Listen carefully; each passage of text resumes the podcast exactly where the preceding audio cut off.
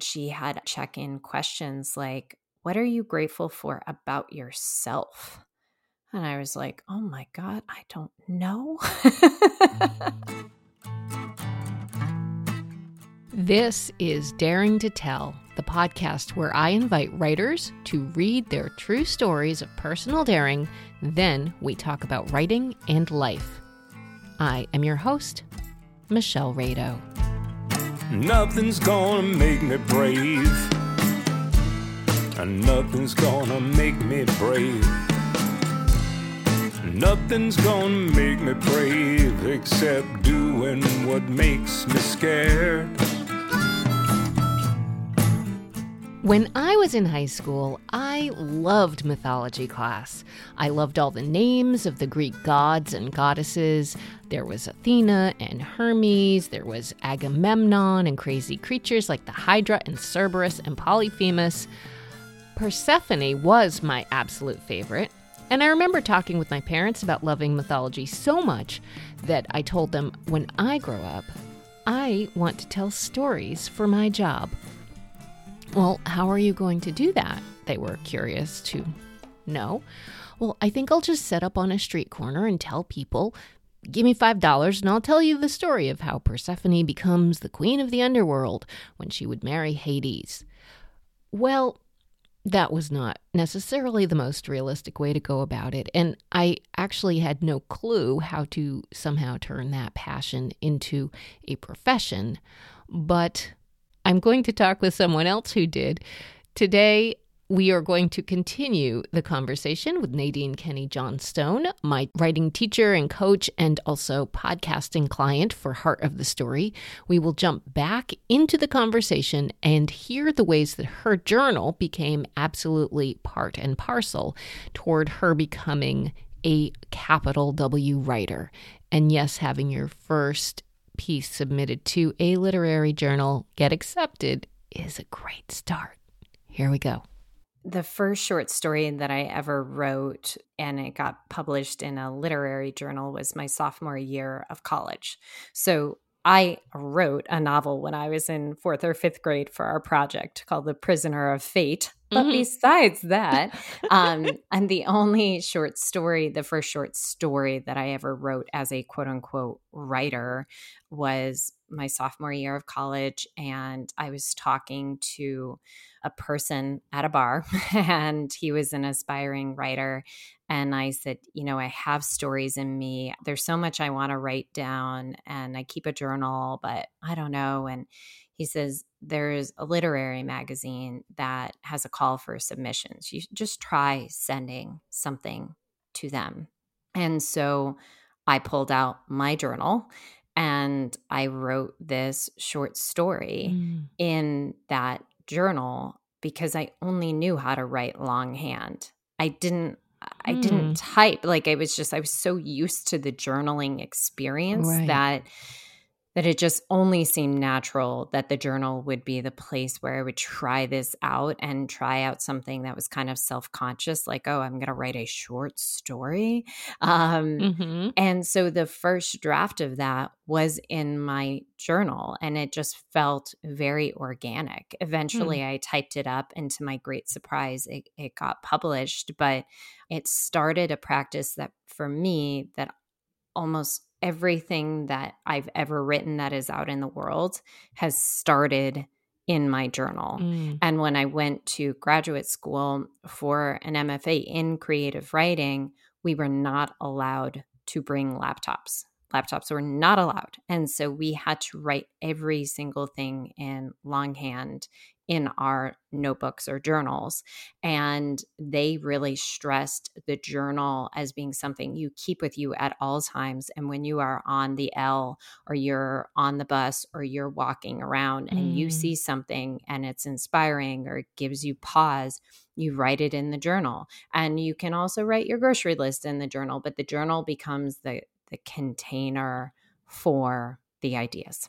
And so a roundabout answer to your question is that the journal was always the starting place to my short stories and then my chapters and my essays and everything else because it was just ingrained in me. And I do think there's something that happens between the heart and the hand mm. that is magical that just can't quite happen completely when you type. I don't know. There's mm. some processing that happens for me. So the journal and the and being a writer, like they go hand in hand. I can't have one without the other. Yeah. That's really interesting because man, I wish I would have gotten explicit instruction to like always carry this journal with you so that you can cuz that's the piece that I know I'm supposed to do and I know so many journalists and other writers who's like they just have the notebook with them all the time and i can't tell you how many blank tiny notebooks i have bought and carried and even when i do carry them around with me i don't write it down. I don't know i don't know. Well just know know this don't feel bad because now what i do i mean i just you know i just went for a walk on the beach right? I'm not going to carry my i'm showing michelle my my journal. I'm not yeah. going to carry this 8 by 10 or whatever size notebook with me. But what I do instead is that I have my phone with me typically when I'm out for a walk just for safety. And I have the notes section on my phone. And when I see something like, oh, that sandpiper doing that thing, that's a mm. metaphor. There's something there. I don't know what it is. But so I'll go into the notes section and I have a document labeled ideas or essay ideas, and then I put in sandpiper. And so then later, when I'm getting to the writing, I'll open up that list and then I'll just kind of free flow in my journal. But I think that it can be a tool for writers, but for anyone who doesn't use the journal for writing, meaning literary writing it's it's okay i don't think we should shame ourselves but i think it's helpful to know that the journal could be a tool for many many things. Right. So maybe it's a jump start for your writing but maybe it's a place to see yourself to fall back in love with yourself to remember that you are wise beyond comparison like maybe it could also be that or only be that but the journal is a tool that we could use. Right. Exactly. Well, I do use the notes section in my phone when I'm on my yeah. run or whatever I'm doing. So, as you say, to try and save those moments. I can't tell you the number of times where I'm out and about or even just doing the dishes or whatever, and I get a brilliant idea. And I usually would say to myself, Oh, yeah, I'll remember that. Mm. And then I go back, and then you're sitting with your, I sit with my laptop, and I go, what was that thing again? You know, and mm-hmm. it does mm-hmm. not come back. So twice this week, I have said, oh, I have an idea. I'm going to go write it down. The 1st mm-hmm. step is mm-hmm. to pause in one's life, go over to the journal or even the laptop or maybe the phone and say, I'm writing down that little idea because now I know how that might fit in with something else. So, yes. I have one more question, I think, before I ask you to read. And that is Was there a moment, and when was it, if there was, when you started thinking of yourself as a writer, capital W writer? Mm, yeah. So I went to U of I as a nutrition major. And I really thought I was going to be a nutritionist, a dietitian. I was very into health, and I just thought that's what I'll do. And then I took chemistry, and I nearly immediately was on academic probation with a 1.8 mm-hmm. GPA. I mean, I went from being such a good student to being so not a good student in the course of like a few months in my freshman year of, of college.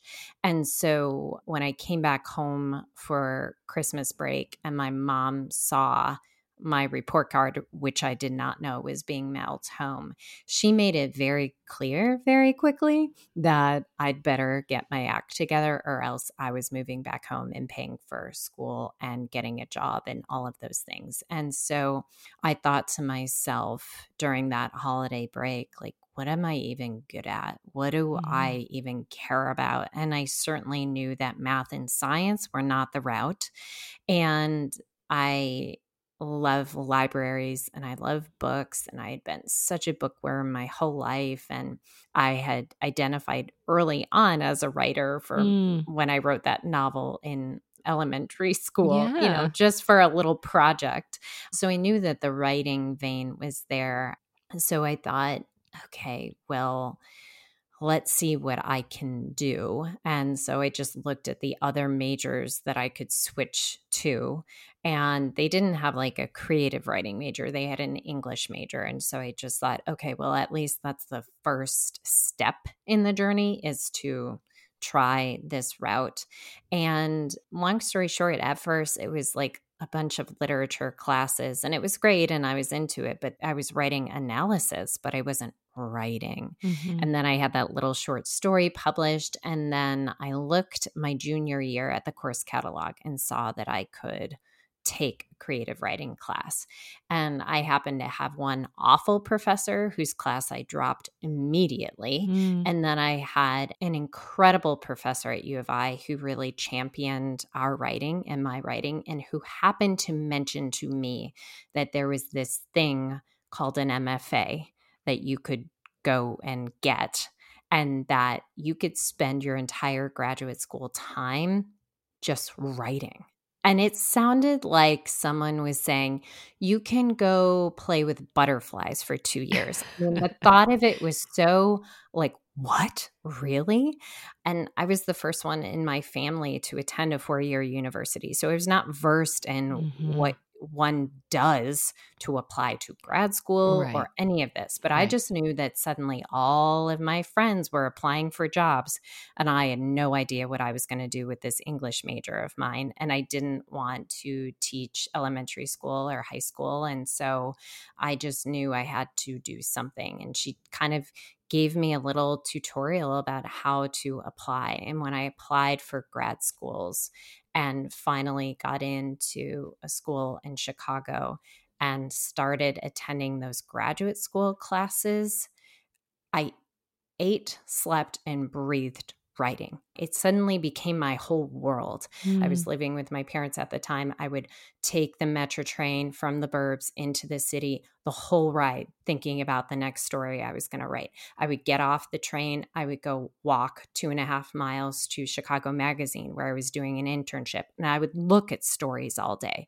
And then I would try to see if I could help write a story. And eventually I did. And then I would walk down Mag Mile to Columbia. And then I would have three hours of classes about stories. And then at night, when I would take the bus back home to the train, I mean, story, story, story. That's when I finally felt like a writer because it was all I was thinking about Mm. ever. And I loved it. Like, I just loved being subsumed in story. Yeah. Do you know what you just also like the ingredients in that story include walking, thinking, writing. hmm It's sort of like this mix of stuff that helps all the stages of I think what writers do, which is you need the time immersed in the craft perhaps a bit or in, in the um, exposure to what other stories are you need that away time where your body is doing something else it was the perfect stew for you or for perhaps any writer i mean or many writers i would guess but that sounds absolutely fantastic and i can see how you just jumped right into it and uh and the idea that your first story submission got accepted oh boy no bigger um no bigger high than that it's like oh yeah i want more of that that is something you know Yeah, it's the little win that I didn't know I needed in order to propel me because the road after that was not smooth. And Right. I got rejected from eight out of the 10 grad schools I applied to, waitlisted by two of them. Finally, the one I got into, I think they were just so sick of me badgering and calling the office every day that they accepted me. But regardless, I got in. So, I mean, it was not a smooth road to graduate school. So that little win Mhm. sustained me and gave me some ounce of confidence yeah that I had something in me. And it's not that I walk around the world like doubting my writing capability. I don't ever claim to be the best writer in the world, but what I do know is that I can't not write. I just cannot not. Yeah. And so, like, the world, you're going to see my words, whether you like it or not, because I can't not do it. Right. And so it was like, I was going to keep knocking on doors, but it was nice to have just that little, little boost, little boost to buoy me. But those moments absolutely are sustaining. And one of the things I do believe is that the universe does drop us these little, like, oh, here's a little crumb that is saying this is the right direction for you. Mm, And mhm. um, one way to say that is that you followed your heart. ah. Dare I, say, you followed your heart. I totally did. I totally did. Yeah, there was um to really sit and look rationally at say the amount of tuition that an MFA costs versus the minimum Mhm, wage I was yeah. making as an Yeah. intern. You know, on paper, it doesn't seem rational at all, but there was no doubt in my being that once I entered that little world, that I knew these are my people. Yeah. This is my place. This is what I've been missing. It felt like such a void filled that I just wanted to keep riding that wave Yeah, forever. well, shall we ride a little bit of that wave now? Yeah, let's do it. All right. So I am so, so thrilled and excited to have you read a chapter from your forthcoming book, Come Home to Your Heart, which is a guided journal for harnessing your inner wisdom and falling back in love with yourself. I would love to have you read chapter eight. You have a few sections. You have looking within, you have learning and expanding, you have dealing with healing when life doesn't go as planned, and you have charting a new course. Mm-hmm. And so this essay is at the very beginning of one of those most delightful stages of anything we go through learning and expanding. So, whenever you are ready. Yes. Triage. On a sunny Saturday in March, I took Geo to a playdate at the park. As he chased his preschool friends around the slide, I caught up with one of the other moms. We stood in the wood chips and chatted about life, about the difficulties of juggling it all. She and her husband had been running their own business while raising their three daughters. On top of that, her husband had been temporarily transferred to DC for his other job. Last month, she said, he was gone for three weeks and home for one. I kind of fell off the face of the earth. She shook her head, traumatized by the mere thought of it. I never want to be separated like that again, she said. I bet, I said. You're just in pure survival mode. Exactly, she agreed. It's triage. It was such a fitting term that it stuck with me for the rest of the day. Back home, while Geo zoomed his trucks around our living room floor, I thought about what happens in hospital triage. The nurse asks each incoming patient a list of questions to assess the severity of the situation, then prioritizes who gets treated first and how. The goal is to save as many people as possible. Assess, prioritize, treat. How accurate a metaphor for life. When we are in emergency situations, our needs inundate us and we have to triage which ones are the most severe. I always got into trouble when I didn't properly triage. Even when my psyche was internally bleeding, I felt disconnected from Jamie. I talked sharply to Geo. I was bitter because I hadn't written in months. I concentrated my efforts on the thing that had a cold my email inbox. When things got tough, I suddenly found it absolutely pertinent to organize my closet, unclog my pores, catch up on the latest reality TV, and search the internet for all inclusive vacations. Again and again, I did this, putting important conversations and rest on the back burner, even when my soul was near death. It wasn't until I was barely functioning or my relationships were brittle that I paid attention. it's because the symptoms are harder to see. Sometimes the loudest patient gets the drugs, while the most suffering one quietly collapses in the corner. At the hospital, the nurses use something that we rarely think to utilize the check in questionnaire. So often, that's the missing step in our lives. We don't take the minute we need for assessment. But over the past decade, I've been learning the hard way that it's imperative for us to take our own temperature, scan our bodies, and acknowledge what's hurting physically, mentally, emotionally, and spiritually. Then, once we have identified the problem, we must tend to our most bleeding wounds, even if it means taking time out of our busy lives. So often, we avoid care because we know that it'll interrupt our schedules or take emotional effort. But if a loved one was sick, wouldn't we give them medicine or get them to a doctor? Then why do we avoid the very things that save us? Everyone has their breakthrough moment, and this was mine. A beautiful Sunday afternoon in September, three years after moving back to Illinois. Sun streamed in through our kitchen windows. I should have been enjoying the day off of work and the quality time with my family, but I was so anxious that as Jamie and Geo lounged on the couch, I paced the house like a caged animal. The university hadn't renewed my teaching contract yet. Geo would be in kindergarten next year, and we wanted to buy a home in a good school system for him. Jamie hated his job, and Geo cried every morning at his daycare, leaving me to wonder if it was typical separation anxiety or if they were torturing him. Things were tipping towards catastrophe. I was experiencing the kind of anxiety that ejects your soul from your body.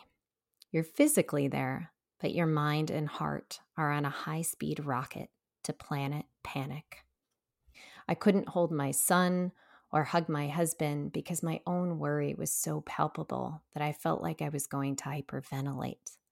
I went for a walk to the nearby park, a place I loved so much. Its willow trees and brown eyed Susans usually calmed me, but not that day. Panic had won. I was the puppet, and fear was tugging the strings, manipulating my every thought and movement. It made me feel both that I had no control, something bad is going to happen, something bad is going to happen. It made me feel that I had ultimate control, if I'm hyper vigilant enough and I constantly stand guard, I can prevent bad things from happening to my loved ones and me. I can get my boss to renew my contract. I can magically find a great house in a top school system. I can make Jamie happy. I can keep Geo safe. Panic told me that the solution was easy don't eat, don't sleep, worry all the time. It's simple, Panic said.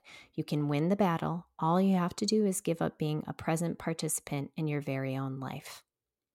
Even in this prison, this solitary confinement, there was another voice. It was gentler, full of support and surrender. You can't do this anymore, sweetheart. Ask for help. How was it that every week I dedicated hours of my life to unloading the dishwasher and folding clothes, yet I designated zero time beyond yoga class to any other form of self care? Was my own well being not worth the hours? I walked home and opened up to Jamie, and when I saw the concerned look in his eyes, I decided right then to make a change. I would put as much attention into healing myself as I put into the other areas of my life, and I would find someone to help me. The following week, I entered a holistic health center for the very first time. When my practitioner, Ann Baker, emerged to bring me back to her office, her presence struck me. She had a gray bob and hazel gray eyes. It was immediately clear that she was a tender, wise soul. She wore flowy clothes and seemed to float as we headed down the hallway. Her office was a cozy nook that smelled of lavender oil. I sunk into a comfy chair in the corner, took off my shoes, and sat cross legged. Perched across from me, Anne led me through a grounding meditation and then asked what had brought me to her. She listened intently as I dumped out all of my life's woes. She breathed in slowly through her nose, and her whole body rose with the inhale. Then she exhaled deeply. It makes a case for mindfulness, doesn't it? She said. If we can't control the past or the future, then it makes experiencing the present moment really important. Truly, she added, it's all we have. This moment, now.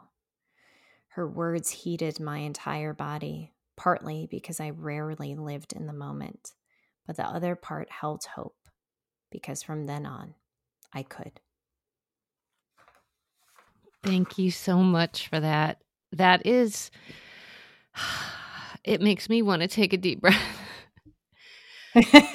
I love that these essays are um I read them all as like little parables. Like, okay, mm-hmm.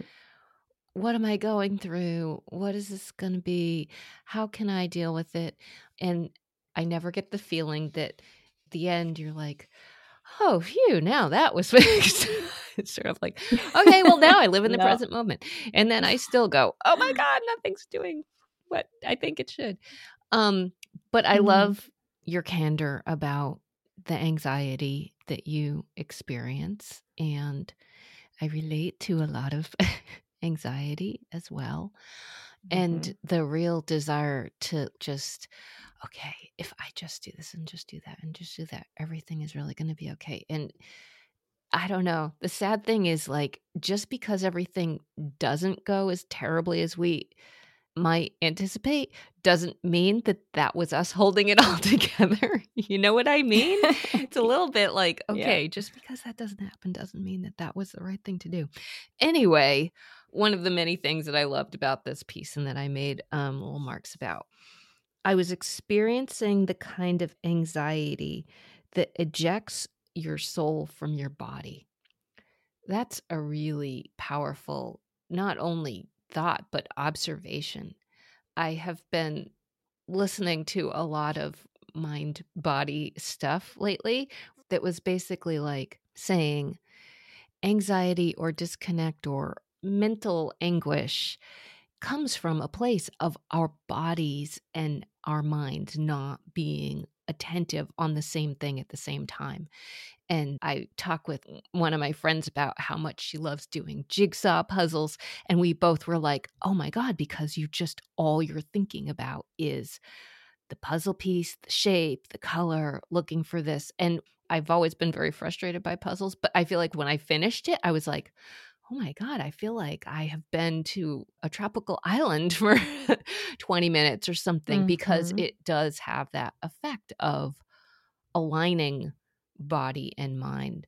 So I just want to say kudos for not, you know, I mean, that's huge wisdom to harness. And clearly in this, you mention your mentor, your spiritual mentor, Anne Baker, who I know you've talked about before, and what she's done for you. And that's what I thought about after hearing and reading this piece. And I guess one of my questions is really about rituals and the rituals we create for ourselves. What's one of your rituals? What's a really meaningful one for you? Yeah.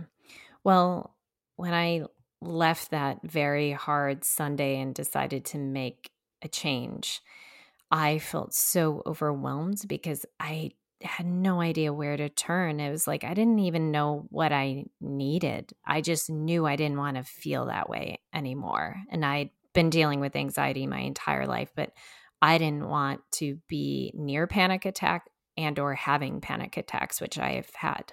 And so it was kind of one of those like I do not I cannot feel this way anymore. And so when I by chance did some Google search and went to this one place that didn't work out at all. But like the second person I found was that I called this holistic center and they were like, I think Anne does something that might help you. And I was like, sure, I'll talk yeah. to her. I was just so open to talking to anyone about anything that when I met her and she had me really assess my emotional health and spiritual health, this was new. This was new for me because I was paying attention to what I was eating. I was paying attention to moving my body. As I already talked about, I was I was tuned into health, but I had completely negated my emotional health and my quote unquote spiritual health. I thought spiritual meant religious. I didn't know that it could be anything mm-hmm. else. And so, one of the first sessions, she said, I want you to go home and I want you to, in your journal, assess on a daily basis where you are, physically sure, mentally sure, but also emotionally and spiritually. I was like, what is what does that mean spiritually? Mm. and she was like, Your soul. How do you feel in your soul, in your being? And I was like, Crap, I've got a lot of work to do. I don't even wow. like I don't I don't not even speaking right, this right. language. And so I would go to that same park where I had near panic attack and I loved it because it has these beautiful brown eyed Susans and willow trees. And I would go every Sunday. I started creating a ritual for myself. I would bring my journal and I would bring headphones to listen to some relaxing music. And I would go sit on a bench and watch mm. the sunset. And I would gauge my emotional, mental, spiritual, and physical health. And she had other check in questions like, What are you grateful for about yourself? And I was like, oh my God, I don't know. Yeah. it was these wonderful journal questions that I had never, ever considered. And I had been journaling my mm-hmm. whole life. And so it became really a check in, a triage yeah. check in like where am i even at emotionally? What am i feeling? How do i feel in my being? Do i feel settled? Do i feel calm? Do i feel connected to nature to the energy all around me? I think before then i felt like this detached balloon of i was just a head yeah. a, a head yeah. a brain going yeah. around the world. Right. So that ritual of the check-in became my basis. Mm-hmm. And then I started doing it more regularly. Like I was still journaling, but I started doing that check in. Where am I at today on a scale? And what am I grateful for about myself? And what hard conversations am I avoiding? What's mm. eating away at my insides? Like, what is the source of this deep panic that I'm feeling, what is the source of it? What is contributing to it? And so that ritual of checking in became everything. So daily today, it looks like most mornings I am meditating. And then in my journal, I'm writing that letter to self. And I am in my meditation and in my journal checking in on all those levels mm-hmm. like where am i at what needs tending yeah and what am I going to prioritize? What am I right. going to hold up as the thing that needs the most love from me today? And sometimes it's that I have to really attend to my marriage. Like, oh, we're distant right now. Sometimes it's, ah, I have been not breathing. Mm. like I've been holding my breath. Yeah. Oh, you know what? I overbooked my calendar yet again. I, I need to manage that better. So the check in has become a daily ritual that has sustained me and helped me immensely. Wow. I love how you seek the help that you are needing. Like you realize it. You go, okay, I need some help. And then, I mean, obviously, you had to find the person that worked for you because there was someone that was like not the right thing mm-hmm. to start. Mm-hmm. And it's like, okay, Anne worked for you.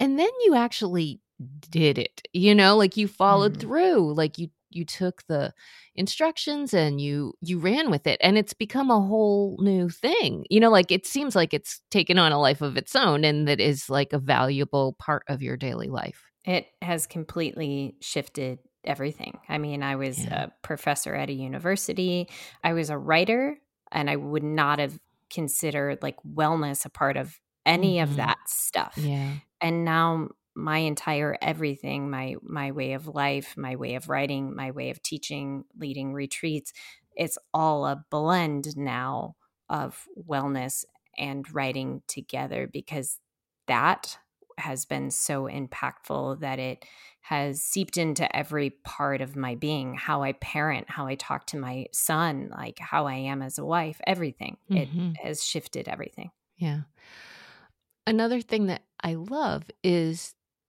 how you seek out possibilities that you didn't know were there before, mm-hmm. like the MFA creating the rituals. I think that, um,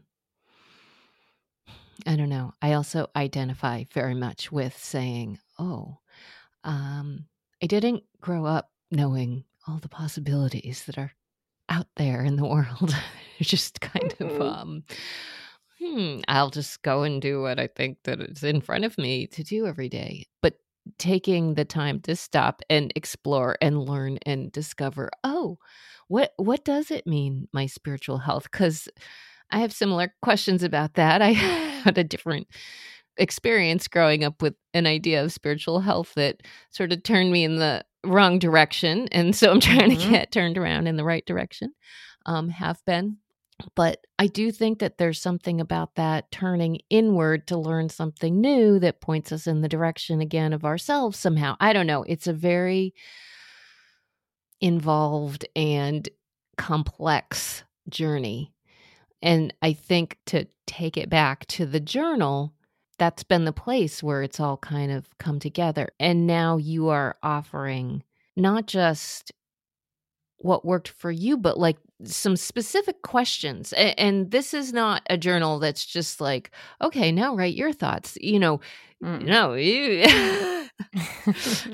you have some got questions. Nadine has some real questions for you, and you better sit down and start thinking about these answers. Because no, but it's great. So I have a two pronged question about that. Why don't we first go with like, tell me a little bit about the guided journal part of this book?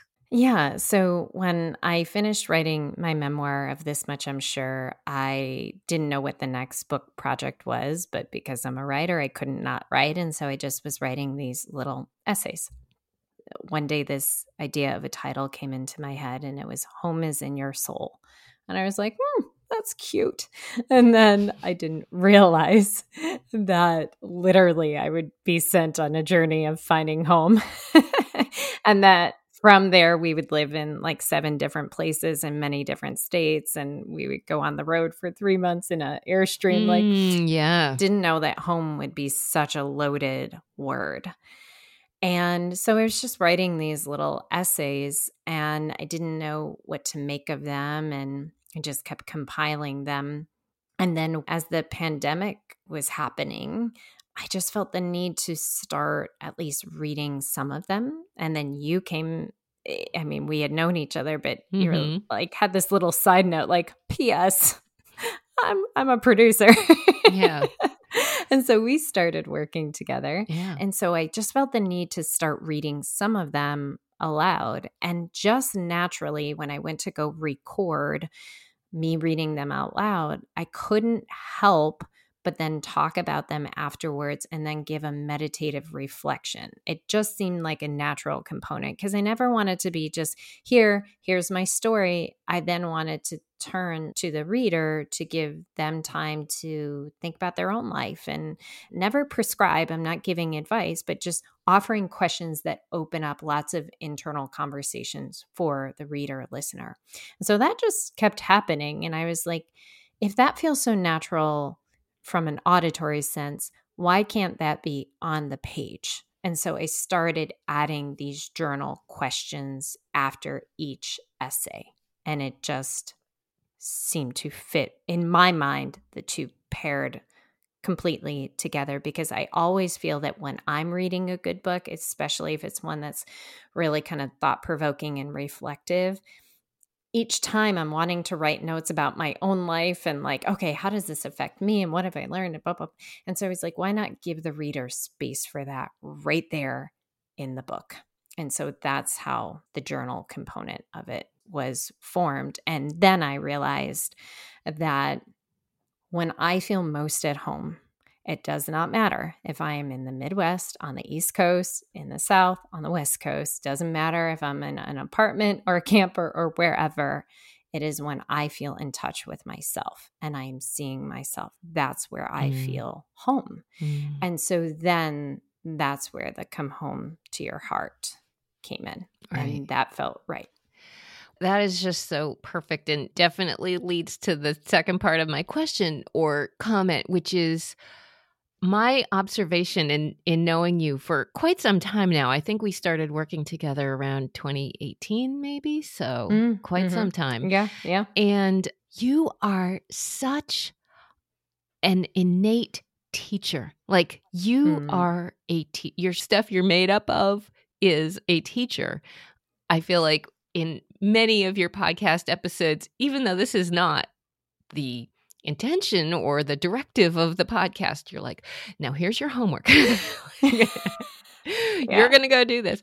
So, what is teaching to you? Like, what do you love about teaching, Nadine?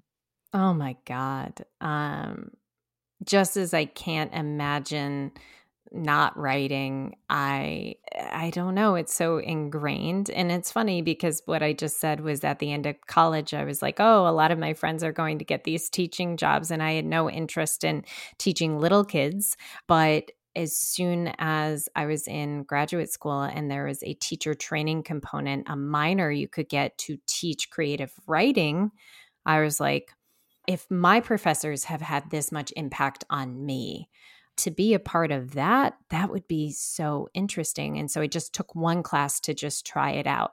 And we did the very thing that, you know, I was like, no thanks, which was that we went, I think we went into a second grade classroom and taught mm, creative writing. Right. Um, and I still knew that I wanted to teach adults, but just being able to talk about something that I loved and be a facilitator and mm. orchestrator, but not just open up a space for somebody to do it, but I'm just kind of a guide.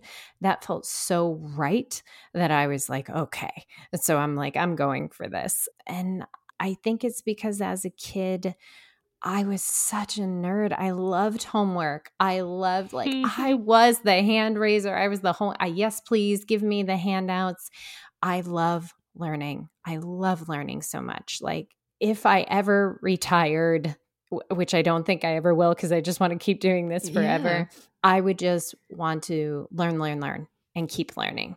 So the learner in me, I think, just innately comes out as a teacher too, but I'm always still learning. So this is not an eloquent answer to the question, but it is just a part of me when it comes to things that I'm passionate about. I can't mm. help but go, get some of this. Come on, come, come on. Right. right. you too. exactly. Well, the enthusiasm is, like you say, if you love learning, the enthusiasm that corresponds with that is, I just learned this thing. You should check this out. Try doing this thing, whatever it is. It's the sharing that is the reciprocal event of that somehow that just infuses so much joy and passion and like it's just effervescent within you. So that comes out in what I hear in your episodes and certainly on the page as well cuz it's like you genuinely care about the person who's going to be filling it out and you're actively thinking about it. I can just tell. So, oh yeah. You, yes, you are the person Nadine is hoping will fill this out right away, you know? You have no idea how much I have thought of you and what you might need from this book. Like, I edited the journal questions just as much as I edited the essays. Like, I was like, oh, I'm repeating myself here. They're not going to get anything new out of that question. New, have to take this a different way. Okay, how can I help them go deeper here? I mean, I was just yes. like, these journal questions were very purposeful. And I also, to prepare for them, I wrote a whole list of like what has helped me the most, what questions have helped me in my journal.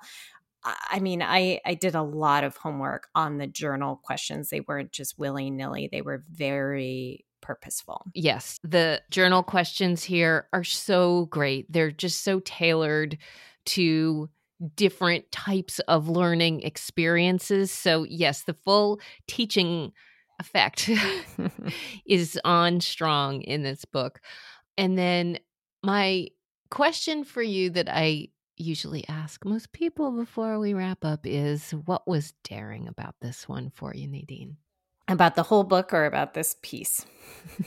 um this piece i can imagine but may but maybe about the book like was it's a different type of book yeah what was daring about doing a book like this yeah so different from my memoir like my memoir just innately was very dramatic because a lot of traumatic things had happened and so that one you didn't have to really much play with plot because it, it had more than enough plot going on. And so when I started writing these, I'll call them softer pieces, I was a little self conscious because they're not necessarily literary. They aren't dramatic, most of them. They are like these little life moments that might seem super mundane to other people, but it had a very profound effect on me. So it was like, oh, this thing happened at at a painting date night with my husband. Anybody could have blinked and missed it, but here's what was going on internally inside of me. Oh, I jumped on the trampoline with my son, and he's just thinking we're having a good time. And I'm near crying because I'm so full of gratitude in this moment. So it's like these little life moments that were so profoundly impactful to me that it felt daring in the opposite sense that I'm like, I'm writing about the softest, most subtle moments that could seem almost just like nothing to other people. But I wanted to show how they changed my life, each of them in little ways. They changed the way I look at the world, they changed the way I interact with my people. And so it felt daring to change up my entire style of writing and write non dramatically and to. Mm go in this more spiritual vein and to, uh, I don't know, just be okay with writing from the heart even if it's not a thriller or something like that. Yeah, yeah, um, yeah. And be okay with that because when you go to graduate school for creative writing and you hear about these different awards or you look at like just the literary world in and of itself can be a shockingly competitive place and mm-hmm. um, there's a certain like expectation or the oh did you hear so and so did this and did that and so to kind of go like I don't give a hoot about any of that and I want to write something that helps me from the heart and might help other people. It felt good but a little like okay, I am forging a, a totally different path than probably most of my graduate comrades have gone. Oh, yeah. yeah. and I'm totally okay with that. that is perfect because I do think it's an incredibly daring thing to go in a different direction and to say, you know what, this direction I'm going in now, I'm not going to keep doing the things that people expect me to do or that that people on a path similar to mine say I should go on. Yeah. So, yeah, that's perfect and and I wrote down also a mosaic. Mm-hmm. You know, mm. each one is its own little work of art, but there's also a huge picture that comes from the whole swath of them as well. Well, huge, huge, huge congratulations to you on this book, Nadine. It is beautiful and I can't wait to get my official copy. um, I got my preview, which I'm very excited about. And thank you. Thank you for writing it and thank you for um, being such an incredible partner with me. I feel like, you know, I feel like a partner with you on your podcast. You are fully the creative forger and director of everything but i i love supporting your vision and it's really fun to do and if anybody does not know Nadine's podcast well of course you must go listen to it. The heart of the story comes out every week unlike daring to tell which takes you know so long to get those ones out. One other short thing sorry i'm gonna cut you off that i was gonna say is i feel like the other lesson of what you've done is in a creative sense, the lesson of just doing. Mm. Like, I'm not sure where I'm going. I'm sort of feeling my way around with what it's sort of the content and the process at the same time. Like, I'm going to figure out where I'm going by doing it, not by sitting around and trying to decide. Like, you're not that floating head anymore. You are a fully formed soul and body together going in a direction with this. And it feels that fully formed thing to go in the direction that you are following your heart. So, mm. well, again, thank you. Well, I have major gratitude to share with you because I really don't know if the book would exist the way it is without you because you are the one that made the whole podcast possible. If I didn't have a producer and didn't have a skilled, heartfelt producer who got me and my vision, Aww. like it, the podcast wouldn't exist, first off. And the podcast was the basis for the book. And so if you weren't in this with me, I don't I don't think this book would exist truly. So wow. it would be something very very different. So you are in my acknowledgments page, but I want to thank you. I, I want to acknowledge you person to person for thank just you. everything because what listeners don't know is just the heart heart work that goes in behind the scenes of any creative endeavor and for a couple years I'd been writing in my journal, like, I don't want to go it alone anymore. Oh my God, I could get teary eyed. I was like, mm-hmm. I don't want to go this creative path alone anymore. It can be so lonely. And then here you came. Oh. And I feel so lucky to have a collaborator that I could talk with every week and shoot ideas off of and score, like, put beautiful music to my essays and like just see me for who I am and try to bring my vision to life. So I'm so grateful for you. I'm so grateful to collaborate with you and for you to um, be a part of my life. Thank you. Oh my God. Thank you so much. That I can't even tell you how much that means to me because it's like a happy spiral that goes right back at you because I can't tell you how much I love it. I I love bringing your vision to life. I love scoring those stories. Yes. it's like it is um yeah. Well, thank you. Thank you so much for being on Daring to Tell and I uh I don't even know. I can't I have a horrible time ending things, so I will just say thank you. Thank you. oh. Oh, Nadine. That was a pretty amazing acknowledgement to receive, I must say. Scoring Nadine's essays. That is one way I never envisioned my English major turned music major self coming to fruition. If you have not heard her podcast, Heart of the Story, well, it is one of my great joys to produce for her. I'm going to put a link to it in the show notes, as well as a link to her website where you can see the classes and retreats she has coming up. And of course, her book, Come Home to Your Heart, will be open for pre order any day now. So I hope you will go order that as well. It is a beautiful book guided journal written so lovingly with you in mind. I know that it will be something that will be of value to you. Thank you so much for making it all the way to the end of the episode. I will confess I'm a little behind at the moment. I am actively scouting some new books and new writers to bring you next, but I am not entirely sure what will pan out before the first Tuesday in March, if anything. I will do my best, but if I fall short, I hope you will be on the lookout for whatever happens next. I promise I am working on a few things, including my newsletter.